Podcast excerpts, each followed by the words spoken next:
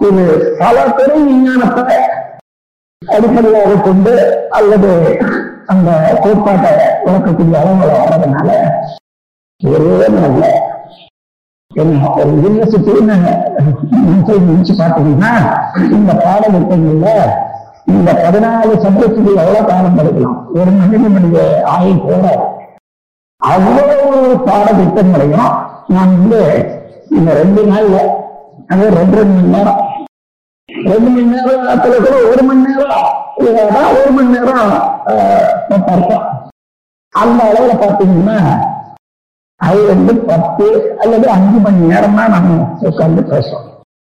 Five ஹவர்ஸ்ல நம்முடைய வாழ்க்கையில எத்தனை அதாவது பர்சன்டேஜ் இருக்கும் அதுக்குள்ள. ஆனா மனிதன் இறைவனாகவே இருக்கிறதுனால இறைவன் எல்லாத்தையும் சொல்லிக் கொள்வான்.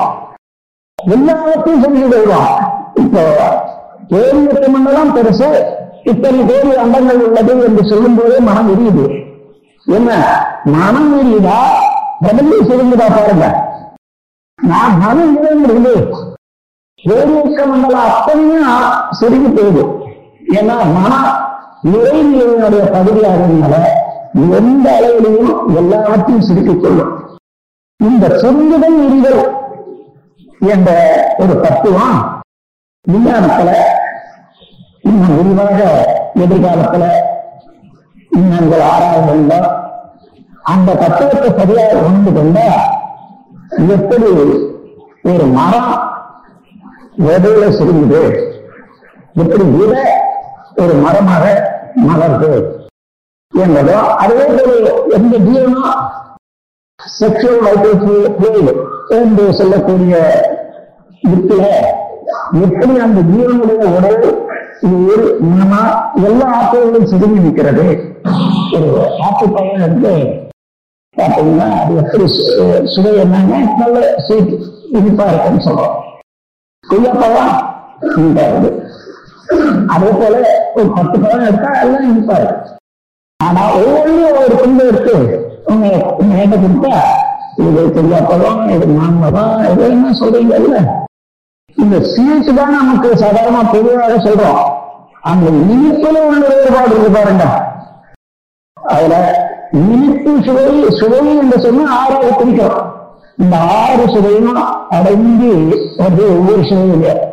அந்த ப்ரொபோசனுக்கு இது அதாவது எத்தனை ஸ்வீட் எவ்வளவு இனிப்பு எவ்வளவு காரம் எவ்வளவு என்ற வித்தியாசத்தை எது மனைவி இருக்குதோ அதை தான் நாம் எடுத்துக்கிறோம்.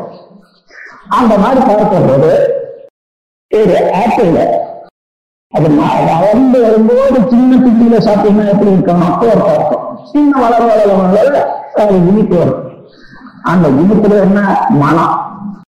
இந்த மனம் சுவை இவைகளெல்லாம் எப்படி இருந்தது? பார்த்தா அந்த இடம் எல்லாமே சுருங்கி இருந்தது.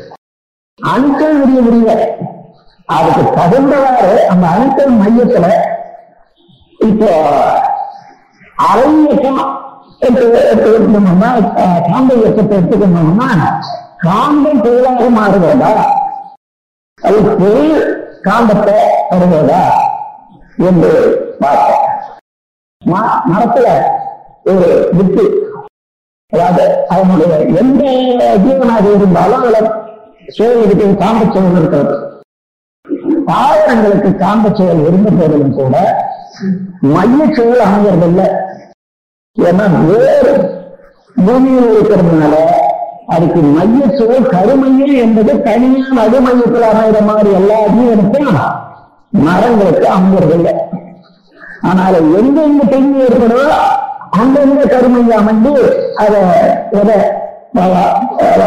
இதெல்லாம் அதனாலதான் மற்ற எல்லாத்துக்கும் உங்களுக்கு ஒரு ஒருத்தனை தெளிவா வலிக்குது காரணம் அந்த உடம்புல ஓடிக்கொண்டே இருக்கக்கூடிய காந்த சா- காந்த ஆற்றல் அந்த இடத்துல போராடுத்து அதாவது ஒரு செல்லுக்கு இன்னொரு செல்லுக்கு மத்தியில காந்த துருவம் அமைந்திருக்கிற அதை குழப்பறதுனால குழப்பமடைய செய்யறதுனால அந்த இடத்துல காந்தம் தேக்கமிட்டு ஷாக் போட்டு வருது அதுதான் வழி. நம் கடமை